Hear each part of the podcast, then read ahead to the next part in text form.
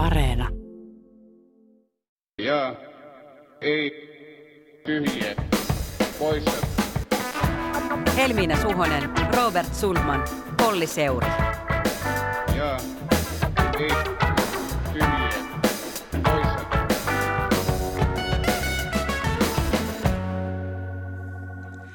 Tervehdys on jälleen aika laittaa C-kasetti sisään mankkaan ja alkaa nauhoittaa tämän viikon Jetp-jaksoa. Täällä kanssani tänään parhainta mixtapeia laatimassa Helminen Suhonen sekä Robert Sundman. Täällä ollaan ja mä oon itse asiassa viettänyt koko viikon lähinnä eduskunnassa ja voisinkin tähän mixtape alkuun tiivistää teille viikon puheaiheet suuresta salista. Tämä politiikan viikkohan on ollut vähän semmoinen hahmoton, ei ollut mitään yhtä mm. pääaihetta, mutta poliisille kuulkaa lisää rahaa ja ansiotuloveroja alas. Että tällaiset viestit on kaikuneet tuolla suuressa salissa.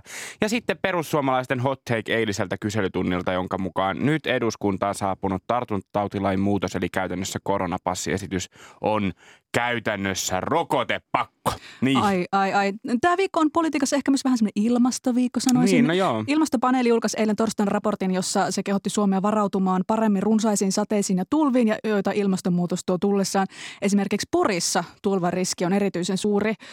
Se olisi kyllä sääli, jos vesivahingot pilaisi siellä tuota mitäs merkittäviä kohteita siellä onkaan. Siis vaikka olympiauimari Matti Matsonin kotiuimahallin esimerkiksi tulvat pilais. No joo, ja, ja YK on yleiskokousviikkohan on ollut käynnissä New Yorkissa ja siellä ilmastosta puhui myös tasavallan presidentti Sauli Niinistö. It's not an exaggeration to say that we are facing a global climate emergency. And yet, that urgency is still not reflected in our deeds – We need more ambitious emission reduction plans well ahead of the meeting in Glasgow. And we must speed up the ongoing transition away from fossil fuels. Ilmastohätätila, emme tee tarpeeksi. Nopeutettava siirtymää fossiilisista muihin energiamuotoihin. Lisäksi puheessa Niinistö vetosi, että valtiovarainministeriön tulisi ottaa kaikessa päätöksenteossa aina ilmastokriisi huomioon. Tämähän kuulostaa ihan siltä yhdeltä jengiltä, joka pysäyttelee liikennettä välillä, eikö niin? No huhu, Sauli. Siis Sauli Niinistöhän on Suomen ilmastosoturi, jos kuka. Ei esim. Sanna Marin, jolla menisi mennä hallituksen riihessä hermot ilmastovääntöön pikkuasioista. Että nuoriso, unohtakaa Greetat ja Sannat, tässä teille meille ilmastosoturi Sauli. Joo, kyllä musta voi sanoa, että tässä oli, tässä Niinistön puheessa oli just tosiaan semmoista jopa elokapinalaista poljentoa, että ilmastohätätilapuhettahan on perinteisesti kuultu sieltä aika paljon ja nyt tasavallan presidentti puhui ilmastohätätilasta. Kyllä, tämä ei toki ensimmäinen kerta, kun hän ottaa ilmastoasioihin kantaa, mutta eikö ole muuten aika mm, ihme, että esimerkiksi perussuomalaista kokoomuslainen autoilusiipi ole juurikaan hyökännyt ärhäkästi Niinistön ilmastolausuntojen kimppuun, että nämä on ihan absurdeja vaatimuksia ja bensan hintaa ei saa nostaa ja presidentin pitäisi nyt olla lietsomatta ilmastohysteriaa ja paniikkia. Nämähän kuitenkin on aika alarmistisia puheita, mm. että nyt on ilmastohätätila, ilmastoimit täytyy huomioida kaikessa päätöksenteossa, mutta ehkä se vaan on eri asia, kun näistä puhuu koko kansan suosikki presidenttismies, eikä vaikka vihreä nainen. No joo, ja ehkä se on eri asia, kun puhutaan englanniksi tuolla kansainvälisillä foorumeilla. Ehkä mm. politiikassa on vähän niin kuin vallalla sellainen tulkinta, että se mitä puhutaan tuolla hienojen järjestöjen hienoissa kokouksissa, niin se on vähän toinen juttu. Mm. Ja Niinistöhän piti tässä puheessaan esillä myös tätä Helsingin henkeä ja ajatusta uuden Helsinki Summitin järjestämisestä. Sitä Niinistö usein toistelee. Hän selvästi haluaisi jättää tällaisella kädenjälkensä historiaa ja ehkä se nousi sieltä sitten näissä ulkopolitiikan analyyseissä enemmän myös mediassa, että ilmastoasia jäi sitten kakkosrooliin. Helsingin henki.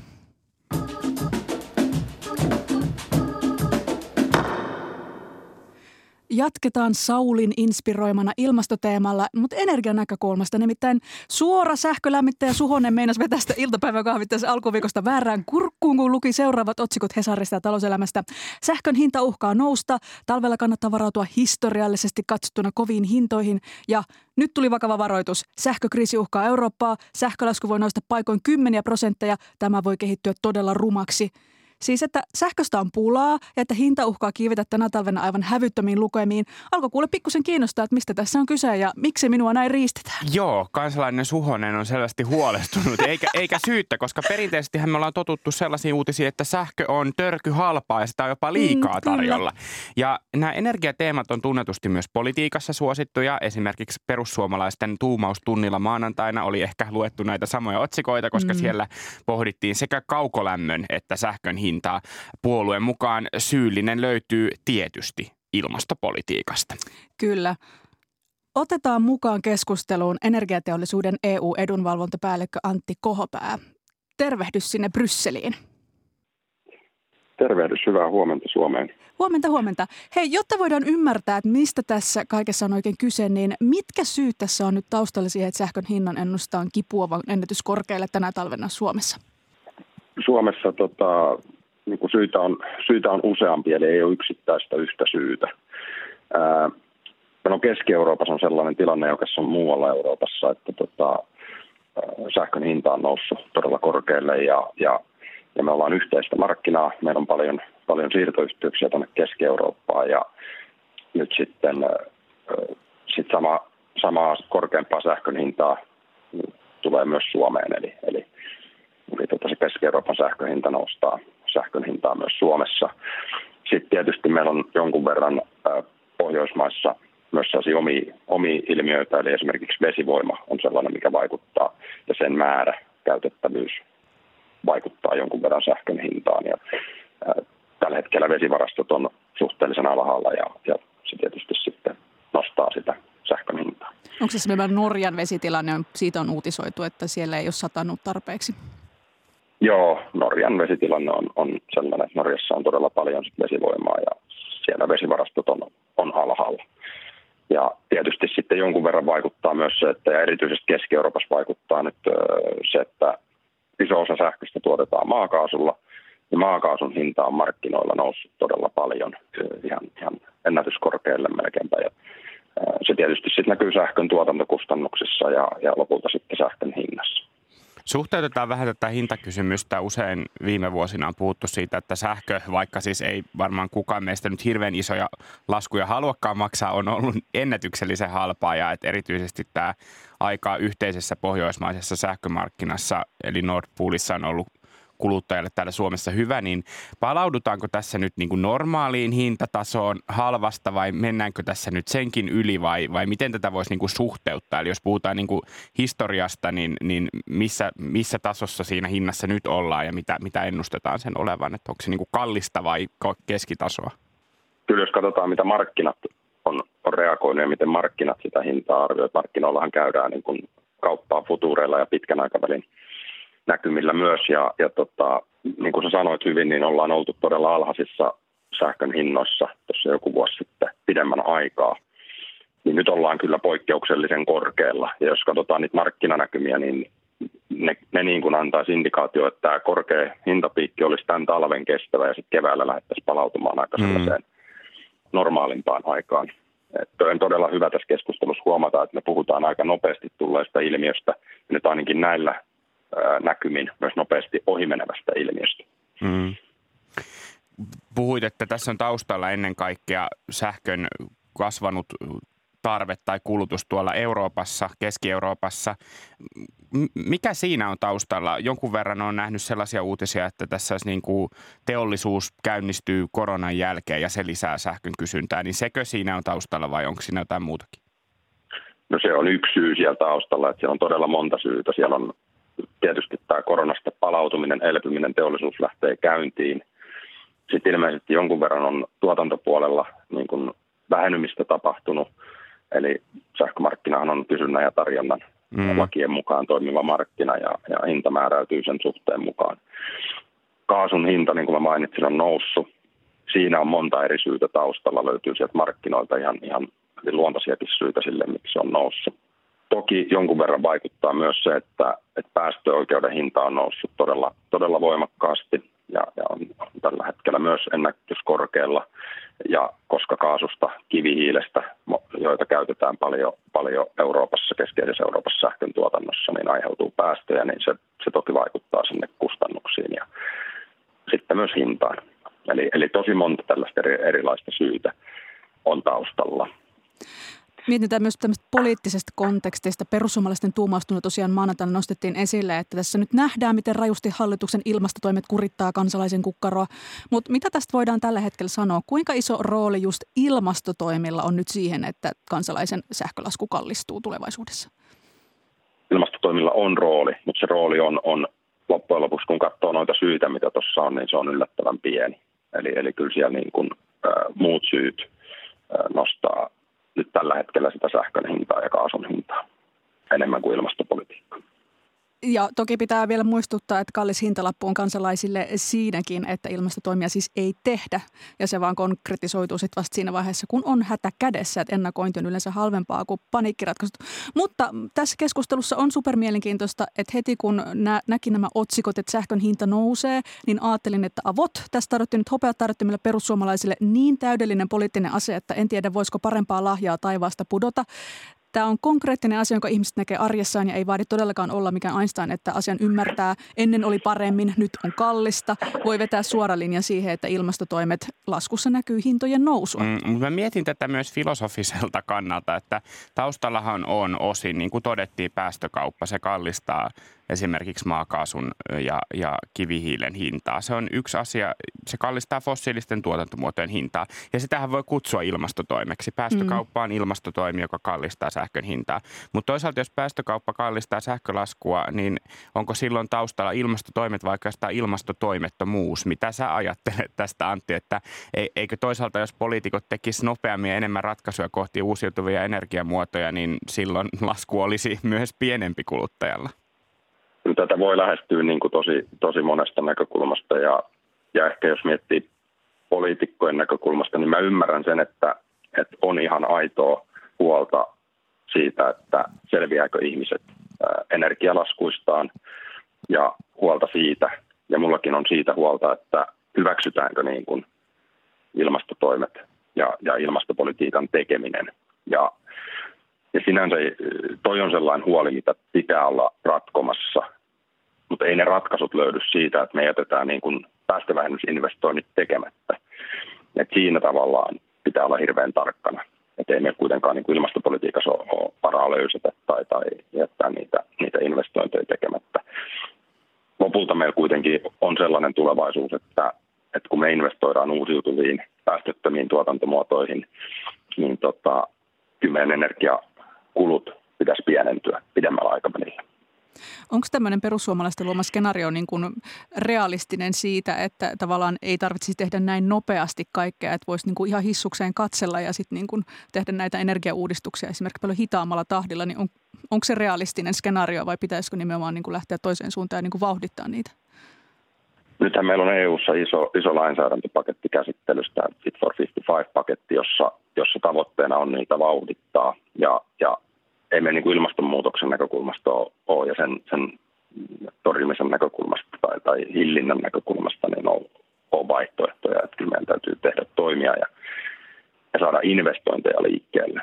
Ja nyt meillä on niin kuin sellainen tilanne, että eihän tämä sähkön vähän korkeampi hinta, tietysti nyt ollaan vähän tai ollaan epä, epätavallisen korkealla hintatasolla, mutta mutta pikkusen niin normaalia takavuosia totuttuu korkeampi hintataso on pelkästään huono asia. Et sehän saa hirveästi investointeja liikkeelle. Et me nähdään Suomestakin, että meillä on todella paljon tulossa tulevina vuosina tuulivoimaan uusia investointeja. Meillä on pari ydinvoimalaitosta tulossa tai työn alla. Ja sillä tavoin niin kun investointeja lähdössä paljon liikkeelle. Mm. palaan vielä tähän yleiseen mielipiteeseen ja niin kuin näitä ilmastotoimien hyväksyttävyyteen. Niin mikä, miten sitten ratkaista sitä, että jos tavallaan energiahinta nousee ja kansalaiset siihen reagoi, niin miten, miten tehdä näitä ilmastoimia niin, että se saavuttaa semmoisen yleisen hyväksyttävyyden? Totta kai niin kun Euroopassa puhutaan paljon enemmän kuin meillä Suomessa puhutaan energiaköyhyydestä ja, ja se on niin kuin aito ongelma. Ja se täytyy, sitä pitää olla niin kuin aidosti ratkomassa, miten, miten energiaköyhyyttä hoidetaan. Se ei varmaan ratkea sillä, että jaetaan ihmisille rahaa, maksaa fossiiliset energialaskut, korkeimmat fossiiliset energialaskut, vaan se, se ratketaan sille, että, että sinne niiden ihmisten energiatehokkuusinvestointeja ja energiaremontteja tuetaan ja, ja saadaan sitä kautta heidät niin kuin mukaan siihen. Ja, ja tietysti on tärkeää, että kun tehdään ilmastopolitiikkaa, niin käytetään sellaisia keinoja, mitkä on mahdollisimman edullisia, millä se muutos saadaan aikaan mahdollisimman kustannustehokkaasti ja mahdollisimman pienellä hintalapulla sillä loppuasiakkaalle. Että ei, ei tarpeettomasti niin kuin nosteta sitä, sitä kustannusta ja se on hirveän keskeinen. Lopuksi vielä tärkeä kysymys sähköstä ja ilmastotoimista tulevaisuuden kannalta. Tästä muun muassa Hesarissa ST1 Nordikin toimari Henrikki Talvitie kommentoi, että pelkona on, että ilmastonmuutoksen torjuntaan liittyviä tavoitteita ja sääntelyä edistetään nopeammin kuin mihin olemassa oleva teknologia infra on valmis. Kun nyt jo Euroopassa puhutaan sähköpulasta, niin kansallinen pohtii mielessään, että miten ihmeessä fossiilisista voidaan luopua ja miten yhteiskunnan nopea sähköistäminen, sähköautoinen ja niin edelleen onnistuu, jos nytkään kapasiteetti ei riitä. Niin onko laskettu, että sähköä riittää tähän yhä kasvavan sähkön kulutukseen vai tulemmeko vasta edes kärsimään sähköpulasta?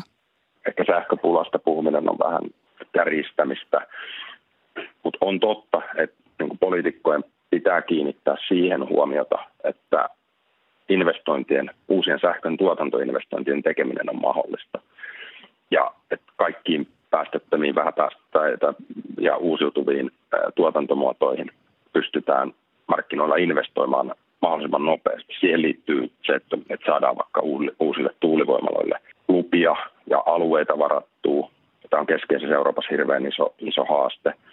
Että meillä on verojärjestelmä ja, ja tulevaisuuden näkymä verojärjestelmästä sellainen, että yritykset uskaltaa investoida. Mutta ennen kaikkea se, että meillä niin on luotto siihen, että päästöjä aiotaan tulevaisuudessa vähentää ja luotto siihen, että, että mitkä on ne keinot, millä päästöjä vähennetään. Ja keinoilla tarkoitan sitä, että esimerkiksi päästökauppa antaa selvän signaalin, että, että päästöjä halutaan vähentää ja sitä yhteiskunnassa tehdään. Ja siihen sähkö on ratkaisu. Silloin kun meillä on tällainen tulevaisuuden näkymä, silloin yritykset uskaltaa investoida ja, ja tehdä. Ja ehkä tota, pahinta tässä tilanteessa olisi se, että lähdettäisiin tekemään jotain poliittisia interventioita, jotka veistä näkymän pois yrityksiltä. Silloin ilmastoinvestoinnit pysähtyisi. Ja se olisi itse asiassa aika fataalia. Ja, ja, ja siksi tähän toivoisi tähän keskusteluun pikkusen malttia, ettei lähdetä niin kuin hätäilemään ihan valtavasti tämän niin kuin yksittäisen sähkön hintapiikin takia. Kiitos sulle Antti Kohopää. Kiitoksia.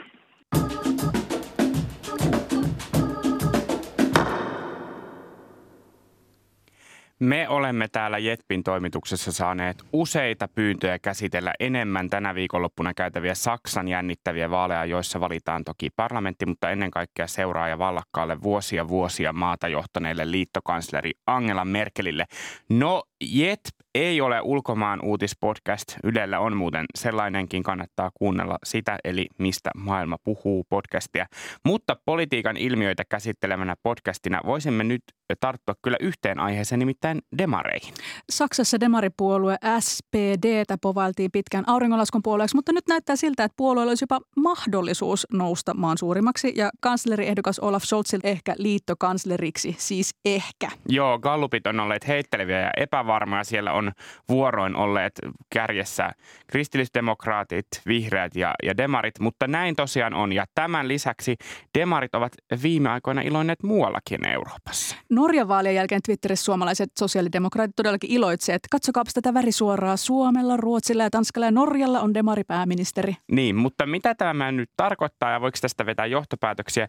Tätä meille on avaamassa nyt ajatuspaja Magman sosiaalidemokraattien historiaa tutkinut tutkija Kalevi Sorsa-säätiössäkin työskennellyt Mikko Majander. Tervetuloa Jetpiin. Kiitos, kiitos. Voiko SPDn suosiosta Saksassa ja sisarpuolueiden menestymisestä Pohjoismaissa vetää sitä johtopäätöstä, että tästä alkaa Euroopassa sosiaalidemokraattien uusi nousu ja pitkän laskevan trendin jälkeen työväenliike nouseekin uuteen kukoistukseen? No kyllä tuo on aika paljon sanottu tai paljon ennustettu, jos oikein trendiä tulevaisuuteen tästä hahmottaa, että, mm. että noin pitkälle en menisi kyllä edelleenkin meillä Euroopan tasolla hallitsevana ilmiönä niin kuin perinteisten joukkopuolueiden, kansanpuolueiden hiipuminen tai vetovoiman väheneminen ja puoluekentän pirstaloituminen, eli selkeiden yksien tai kahden suuren johtotähden sijaan on joukko keskisuuria puolueita. Mutta toinen puoli on sitten se, että kyllä nämäkin eh, vaalitulokset tai potentiaaliset menestykset, jos pääministeriksi noustaan, niin kyllähän ne antaa uskottavuutta poliittiselle liikkeelle, että ne ovat hallituskykyisiä ja hallituskelpoisia. Eli sellainen niin kuin eh, maailmanloppu, tai ei maailmanloppu, mutta puolueen lopun maalailulta menee kyllä pohja, jota on aika pitkään harrastettu sosiaalidemokraattien osalta. Mm. Voiko näitä eri maiden tilanteita niputtaa tällä tavalla yhteen? Että onko niissä jotain yhteistä nimittäjää vai onko kukin maan pol- omat poliittiset tilanteet mahdollistaneet sitten eri tavoin nämä demareiden vaali- vaalivoitot tai valtaanousut? Tai Saksan tapauksessa toki hyvin, hyvin vielä hyvin, hyvin epävarman Potentiaalinen, potentiaalisen niin. ö, tota, ykköspuolueen aseman. Ensinnäkin sanon vain tuosta Saksasta sen, että vaikka kristillisdemokraatit nousisikin vielä ykköspuolueeksi, niin on tämä sillä tavalla niin kuin antanut SPDlle itsetuntoa mm. ja, ja niin kuin, ä, nousua, että tota, aika pitkään tässä on niin kuin spekuloitu sillä ja vielä viime keväänäkin oli niin kuin semmoinen fiilinki, että onko tällä tavallaan niin keskusta vasemmiston tai niin sanotun perinteisen edistysmielisten voimien puolella, niin kuin esimerkiksi vihreät nousemassa selkeäksi ykköshaastajaksi konservatiiveille, niin nyt on kyllä aika selvää se, että sosiaalidemokraatit säilyttää tämän aseman myöskin Saksassa. Ja, ja, ja ehkä tämä, tämän tyyppinen ajattelu, niin on, voidaan sanoa, että se on yleiseurooppalaista myöskin, että se, se niin kuin, ehkä se on tämä korona-aika, joka on tuottanut sen, että niin kuin julkisen vallan vastuuta yhteiskunnan asioiden eteenpäin viemisestä ja niin kuin tavallaan jopa kansallisvaltion niin kuin voiman jonkinlainen paluu ja vastuu politiikasta, niin se on niin kuin auttanut rakentamaan uskottavuutta sillä, että tämä perinteinen sosiaalidemokraattinen liike kyllä edelleen on ehkä siellä vasemmalla puolella vahvin ja kykenevin vastaamaan. Vanha valtiohoitajapuolue ajattelu. Tämä on mun mielestä yleiseurooppalaista ja tällaista ää, niin kuin ajatusta kyllä niin kuin naapurimaiden ää, puolueiden menestys voi antaa. Toisella puolella on se, että kyllä musta niin kuin, ää, edelleen aika erilaisia poliittisia kulttuureja elää eri maissa ja naapurimaissakin, vartaan vaikka Suomea ja Ruotsiakin, niin, niin, niin kyllä se on se edelleen se ykkösasia, joka ehdollistaa sitä kansallista vaalitulosta.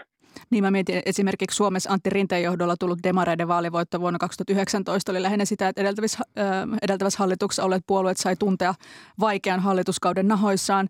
että ei voi sanoa ehkä, että olisi ollut mikään murskavoitto, kun ensimmäisen kerran eduskuntavaalien historiassa jokaisen puolueen osuus vaaleissa annetuista äänistä jäi alle 20 prosentin. Niin onko tässä kyse enemmänkin myös semmoisesta aaltoliikkeestä, että oli puhut puhuttiin semmoista keskusta oikeistolaisesta konsensuksesta ehkä silloin 2010-luvun alkupuolella tai 2000-luvulla, että se on vaan sitten niin kuin ottanut takapakkia ja tähänhän sitten tietysti kuuluisi, että, että tästä, tästä demareiden voitoista otettaisiin sitten taas seuraavalla kerralla jotenkin takapakkia, että se aalto heilahtaisi toiseen suuntaan. Onko tämä tämmöistä aaltoilua vaan?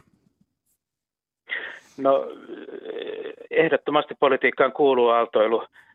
Ja, ja, mutta en mä sanoisi ehkä, että se on vaan aaltoilua. Mm. Se on vähän niin kuin hassusti sanottu. Että, sanotaan näin, että kyllä niin kuin Pohjoismaissakin esimerkiksi kaksi vaalikautta, kun on hallinnut peräkkäin, ja vaikka olisi tehnyt sen menestyksellä, niin kyllä siihen tulee semmoinen hetki, jolloin, jolloin niin kuin tulee väsymys kansalaisten kanssa, että muutos on, on, on niin kuin tervetullutta ja haluttavaa, vaikka siihen ei olisi varsinaista rationaalista politiikan analysoijien reaalimaailman selitystä. Näin on tapahtunut esimerkiksi Norjassa, kun kaksi kautta sitten, kun Stoltenberg hävisi vaalit, vaikka Norjalla meni aivan loistavasti verrattuna kaikkiin mm. muihin, muihin, niin muistan silloin ollen jossain vaalianalyysitilaisuudessa, jossa kollega sanoi, että niin, hummerinkin syömiseen kyllästyy, jolloin niin kuin tuli niin kuin muutos, muutos muutoksen vuoksi.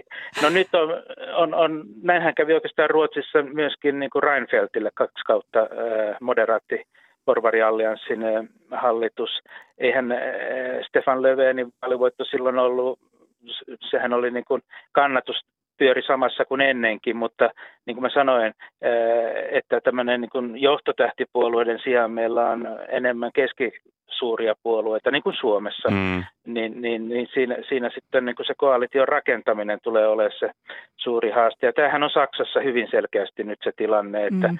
että tota, nämä, me, mä, mä oon käyttänyt tällaista kuvaa, että Saksan kristillidemokraateissa menetään nyt niin kuin viimeinen suuren eurooppalaisen kansanpuolueen mureneminen niin kuin tavallisten kuolevaisten joukkoon.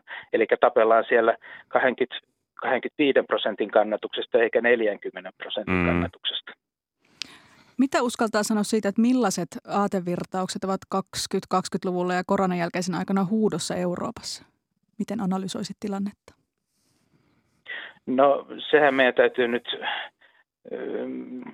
sanoa ja tunnustaa ääneen ja on ollut ainakin kymmenen vuotta, että niin kuin pitkä 1900-luku on loppu, eli sellaiseen puoluejärjestelmään ja, ja puolueiden organisoitumiseen ja vakaaseen kannatukseen, missä synnytään suurin piirtein jonkun puolueen kannattajiksi ja, ja peritään se vanhemmilta ja pysytään siinä, niin tällaista meidän niin kuin, turha odottaa takaisin. Ja tämän takia mun mielestä on ollut ehkä ehkä vähän niin kuin hassuakin, kun politiikan analyyseissa on korostunut, että verrataan vaikka nyt tätä demareiden pitkää laskua viimeisen kymmenen vuoden aikana, sitä niin kuin verrataan johonkin kukoistuskauteen, joka on aika kauan erilaisessa maailmassa 1900-luvulla. Että tota, et tämmöistä puoluejärjestelmää meillä ei enää synny. Et ehkä sitten kuitenkin ö, on todennäköisempää se, että syntyy ehkä tämmöisiä Macron-tyyppisiä liikkeitä, että jonkun henkilön ympärille saattaa nousta niin kuin, ainakin joksikin aikaa menestyviä ja kannatusta mobilisoivia liikkeitä. Että toisaalta tämmöinen pirstaloituminen, eli keskisuurten on joukko keskisuuria puolueita mieluummin kuin yksiä suuria, ja sitten saattaa olla tämmöisiä vähän niin kuin ad hoc tyyppisempiä. Mm. Se riippuu aika paljon sitten kuitenkin kunkin maan poliittisesta järjestelmästä ja ihan vaalitavastakin saattaa olla, että, että joku Britannia, jos ajatellaan, niin siellähän on tämän vaalitavan takia kaksipuoluejärjestelmä pysyy pystyssä, mutta toisaalta niin kuin, esimerkiksi Labourin työväenpuolueen niin kuin kannattajakunta tai poliittiset virtaukset jossain toisessa maassa ne olisi eri puolueille eri, eri siipiä, tai siis eri puolueita, kun ne on Britanniassa saman puolueen eri siipiä. Mm, mm. Mä mietin tähän vielä keskustelua, politiikan keskustelua Eurooppa-kontekstissa, että muutama vuosi sitten vielä hirveästi järjestin aasturisen keskustelua tästä oikeista populistipuolueiden noususta Euroopassa. Nyt sitä keskustelua ei tavallaan käydä. Osaatko sanoa siitä näkökulmasta, että mitä, mitä oikeistopopulistinen liike Euroopassa? Joo, tota, vielä tuosta niin menneestä kymmenestä vuodesta ehkä sekin kannattaisi sanoa, että aika paljon on puhuttu tästä, että niin kuin perinteinen sosiaalidemokraattinen liike on ollut laskussa tai auringonlaskun liike, mutta sen varjon on pikkusen jäänyt se, että myöskin tämä keskusta oikeiston kannatus, ei se ollut mitenkään erityisen suuri loisto, loistava saaga siinä aikana, vaikka ne saattavat olla vallassa, että kyllä tämä populistipuolueiden tai kansallispopulismin nousu niin kuin söi sekä vasemmaa, keskusta vasemmistoa että keskusta oikeistoa. No nyt se on tietyllä tapaa niin kuin myös vakiintunut ja stabiloitunut osaksi järjestelmää. Että se ihan samalla lailla on niin kuin uusi haastaja ja uusi, uusi tekijä. Ja sitten edelleen minusta tuntuu, että tämä kansallisvaltion tai valtion vastuun korostaminen, niin se pikkusen syö sitä, että uudet protestiliikkeen omaisesti nousseet, niin ihmiset ehkä vähän miettii että halutaanko niitä oikeasti antaa niin kuin vallan ja arkipäivän hoitaminen heidän huolekseen. Että kuitenkin se luonteessa on ehkä helpommin tämmöinen protestin osoittaminen ja kuitenkin oppositioasema kuin sitten oikeasti vallan käyttäminen ja asioiden hoitaminen. Et, et se on tavallaan niin kuin jotain hohtoa niiden ympäriltä on mennyt ja mietiskelin tässä tänä aamuna sitä, että tässä on pitkään – ja paljon puhuttu polarisoitumisesta ja ääripäistä ja niin edespäin. Mutta esimerkiksi Saksan vaalithan tällä hetkellä niin kuin pikemminkin osoittaa ja signaloi keskustahakuisuutta, koska siellä kaikki valtaan pyrkivät isoimmat puolueet suurin piirtein hakevat, että kuka heistä on paras Merkel keskustaan asettaneen Merkelin tilalle, eikä siellä ole niin kuin vaihtoehto Saksalle Alternative für Deutschland etenemässä. Ja vasemmalla laidalla taas linkke, niin jopa joissakin gallupeissa tappelee sen edessä, ylittääkö ne äänikynnyksiä, pääseekö ne parlamenttiin ollenkaan. Mm. Eli, eli tämä ääripäiden ja polarisaation hokeminen on musta ollut, ehkä se on ollut vähän niin kuin uutis seksikästä tai mediaseksikästä. Otan niin tästä ainakin kaikki, kaikki syytteet niskoille niin ihan ilomielin. No mä en, en, mä, en mä syytä tässä ketään, mutta tämä, musta kiinnostava ilmiö, että Kyllä. ajatellaan vaikka Nor- Norjan vaalejakin, niin suuri voittajahan sielläkin taisi olla keskustapuolue. Mm. Että tällaisiakin signaaleja kannattaa lukea, että olisiko tämä tämmöinen tällaisena ankarina aikoina tämmöinen luotettava turvallinen keskustahakuisuus kuitenkin aika, aika sisukkaasti pitää puolensa. Näinpä. Kiitos paljon Mikko Majander. Keskustelu päättynyt. Jaa, ei, tyhjiä, poissa. Ja on aika tempaasti jälleen JETP-kysymykset. Näihin siis vastaa joko jaa, ei, tyhjää tai poissa. Ja nyt kun ollaan Robertin kanssa kaksi, niin vedetäänpä vaan yhdet per nenu, ettei tule yliannostusta näistä. Yhdet nenään. yhdet nenään näistä. Ettei tule yliannostusta. Näinpä. Aloitellaan Iltalehden uutisella. Se uutisoi, että Kainuussa aiotaan laittaa NS kovat piippuun koronarokotekattavuuden nostamiseksi. Ihmisiä aiotaan houkutella ottamaan rokotus erilaisilla tempauksilla. Eli rokotuksen yhteydessä voi saada esimerkiksi 20 euron lahjakortin, jolla saa ilmasta bensaa tai pizzaa. Kainuun pandemiapäällikön mukaan myös ilmaisia ämpäreitä mm. on harkittu, miksipä ei. Ja ei tyhjää tai poissa. Jos et olisi syystä tai toisesta ottanut vielä rokotetta, niin saisiko sinut houkuteltua ilmaisella bensalla tai pizzalla piikille? No, tämä on toki hyvin hypoteettinen kysymys, koska pitää muistaa, että nämä koronarokotteet itsessään ovat myös ilmaisia rokotteita. Ja mut saa kyllä myös ilmaisella rokotteella paikalle, jos sellainen on tarjolla. Mutta tietysti tämä kysymys itsessään on vähän semmoinen, että jos ei ilmaisella bensalla ja pizzalla, niin millä sitten? Niin nyt Et sitten ei kyllä niin kuin enää voi. Kovat piipussa. Kovat piipussa. Ehkä niin kuin vielä ilmanen bisse, niin se on vielä niin kuin Niin. tämmöinen pyhä kolminaisuus. Bensa, kalja ja pizza. Ai, Joo. ai, ai, sillä lähtee. Hei, tota, mullakin on rokote hihassa, mutta mä aloin miettiä, että jos ei olisi, niin millä mut saisi liikkeelle. Niin tällaisia asioita voisi olla vaikka niin kuin 15 minuutin naaman ja purentalihasten hieronta. Se on muuten todella, Se olisi mu- todella todella ihanaa. ihana. Joo. Tai sitten, että saisi 15 minuutin keskustelun siinä samalla jonkun mielenkiintoisen tyypin kanssa. Ja mä sain tästä kuningasajatuksen, kun mä rupesin miettimään, että kenen kanssa mä haluaisin keskustella vartin siinä koronarokotuksessa. Mm. Niin siis Sauli Niinistöhän nauttii aivan poikkeuksellista kansansuosiota, niin siinä kyllä pizza ja ilmasta ämpärit kalpenee, jos rokotepisteellä olisi tavattavissa presidentti Niinistö, kättelisi siinä kaikkia ja sitten saisi rokotteen hihaa. Tai sitten se heidän uusi koiransa, Oskuko sen nimi oli. Mm. Niin Osku olisi siellä. Että kuka voi vastustaa presidentin koiraa, jos se on siellä tavattavissa? Nyt- Ei kukaan. Nyt jos vielä vähän jalostetaan tätä ajatusta, Niin. niin, niin tätä voisi vielä mainostaa sillä tavalla, että, että tulee ottamaan. Joo, koska noin ne mainokset varmaan kuuluu. Ja tapaa presidentin koira. Niin. niin. Mutta sitten olisikin vaan sen Oskun niin tämmöiset stunt doublet niin kuin kaikkialla. Cunning plan. Niin, huhhuh. No Huhhuh. joo, ei tämmöistä, älkää inspiroituko tästä. Kuulkaa, minä vietin tällä viikolla syntymäpäivääni. Paljon onnea. Ja ilmeisesti SOKssa tiedetään minun olevan iso Rossojen ystävä, sillä kuin syntymäpäiväni kunniaksi konserni tiedotti Rosson legendaaristen raastepöytien palaavan. Raastepöytä aloitti voittokulkunsa vuonna 1995, mutta monien pettymykseksi se lopetettiin vuonna 2014, kun tilalle tuli italialaishenkinen alkupalapöytä, myös antipastapöydäksi. Sitä kutsuttiin kaikki Rossossa paljon käytettiin. Tiedotteen mukaan kasvisraasteet elävät vahvaa uutta nousua ja mehevän raasteen tekeminen on taitolaji. Niinpä Rosson henkilökuntakin on raastepöydän paluusta innoissaan. Kuulemma tarjoilijat ovat kiitelleet, miten he viimein pääsevät lausumaan asiakkaille, että raastepöydästä voipi aloitella. Ah. Tätä lausetta henkilökunta on siellä harjoitellut sitten kuorolausuntona. Ja ei tyhjätä poissa, oletko sinä kaivannut raastepöydästä aloittelua? Joo, tosiaan myöhäiset synttärionnittelut vielä kollega Sundman. Kiitos mutta, paljon. Ä, ei, en ole kaivannut raastepöytää. Mulla on siis toisen asteen raastetrauma koulusta, koska kuka sadisti on keksinyt koulujen raastepöytien antimet? Ä, lantturaste ja rusinat, siis oikeasti, ne on yhdistetty. Miksi?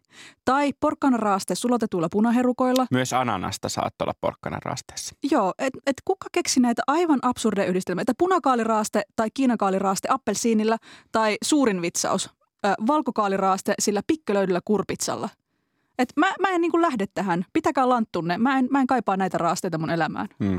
No mä vastaan tähän, että jaa, että mä olen kaivannut tätä raastepöydästä aloittelua, koska se raastepöytä on semmoinen, se on niin kuin elämäntapa ja filosofia. Että se, se ei ole vaan niin kuin ne raasteet ja ei siellä raastepöydässä tarvitse tarjoilla niin kuin välttämättä sitä lantturaastetta rusinoilla. Tai toki se on niin kuin ihan hyvä, että siellä on myös raasteita, sitä kutsutaan raastepöydäksi. Mutta, mutta siellä, siellä voidaan tarjoilla niin kuin monenlaisia asioita jokaisen makuun. Ja, ja, ja niin kuin se on enemmän se on semmoinen raastepöydästä aloittelu, on semmoinen rituaali.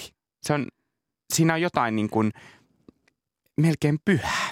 Tämä kuulostaa ihan siltä, niin kuin mitos Majander kuvaili tämmöistä turvallista, turvallista elämän kaipuuta. Että sulla selkeästi Rosson raastepöytä edustaa jotain paluuta normaaliin Joo, todellakin. Ja tässähän voisi niin kuin myös piirtää tämmöisen kuvan, että nyt kun, jos ihmiset hakee niin kuin turvallisuushakuisesti hakee tämmöisiä vanhoja puolueita ja hamuaa niitä ja äänestelee niitä, niin ehkä tässä on, tämä voi liittää tähän samaan ilmiöön, että Rossakin tuo raastepöydän takaisin, että mitä vielä?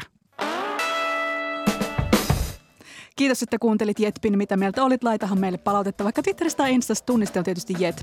Ja kiitos kaikille teille, jotka olette meille ajatuksia jakaneet ja viestitelleet palautetta aiheesta ja valinnoista. Teillehän tätä tehdään. Kiitos niistä. Juuri näin. Kiitoksia paljon. Tätä jaksoa oli tekemässä minä, Robert Sundman sekä kollegani Helmina Suhonen. Äänessä olivat vierailemassa myös energiateollisuuden Antti Kohopää sekä ajatuspajan Magman Mikko Majander. Äänitarkkailijana oli Anders Johansson, äänisuunnitelma Joonatan Kotila. Ensi viikkoon, moi moi! Moi moi!